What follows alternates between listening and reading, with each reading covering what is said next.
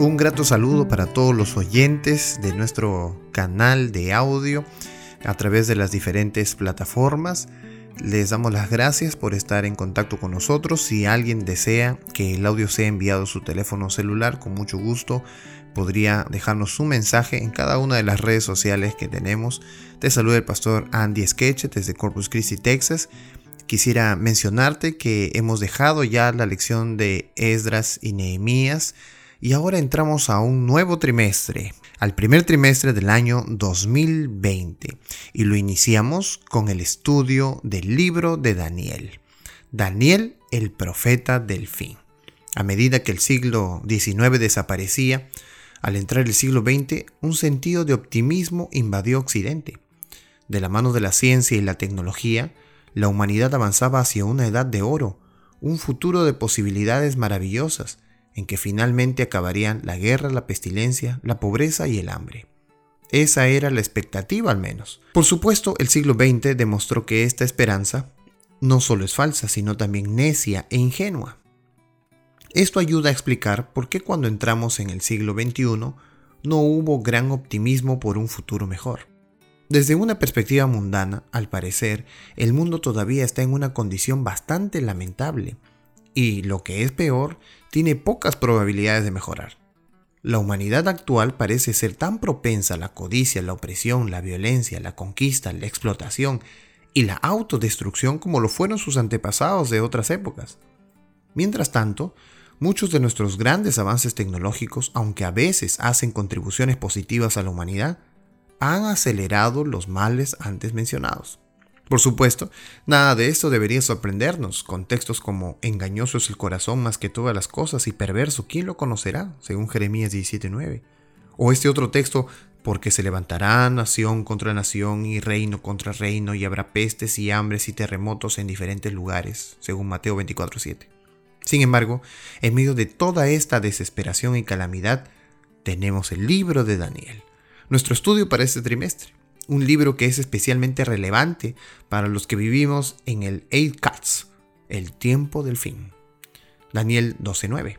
Y eso se debe a que en las santas páginas de Daniel tenemos evidencias poderosas y racionales que confirman nuestra creencia en Dios, en el Señor Jesucristo y su muerte en la cruz, como así también en la promesa de su regreso y todo lo que éste conlleva. Piénsalo.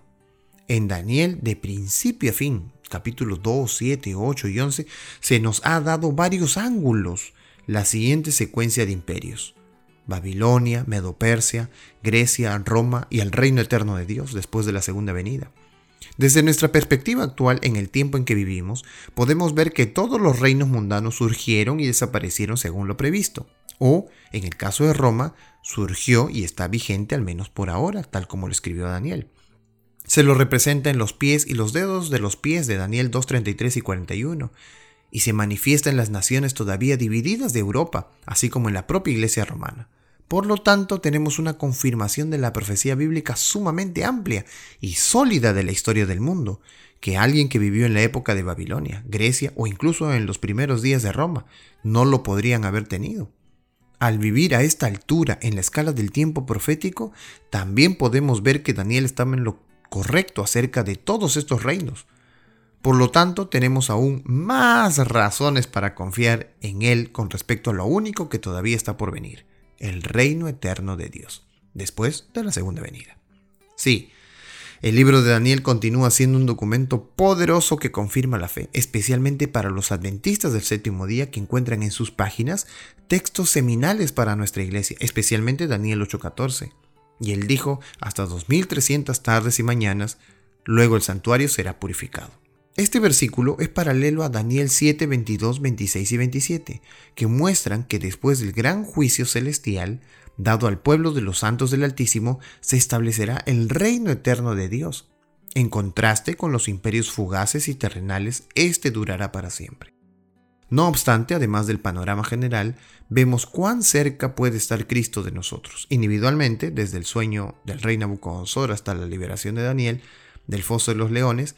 El libro nos muestra la inmanencia de Dios, o su proximidad con nosotros. Como Daniel le dijo al malvado rey Belsasar: Él es el Dios en cuya mano está tu vida y cuyos son todos tus caminos. Daniel 5:23. En síntesis, el libro de Daniel, nuestro estudio para este trimestre, continúa siendo lo que era cuando se escribió hace miles de años, una revelación poderosa del amor y el carácter de nuestro Señor Jesucristo. Bienvenido al estudio de Daniel, el profeta del fin, de este primer trimestre del año 2020.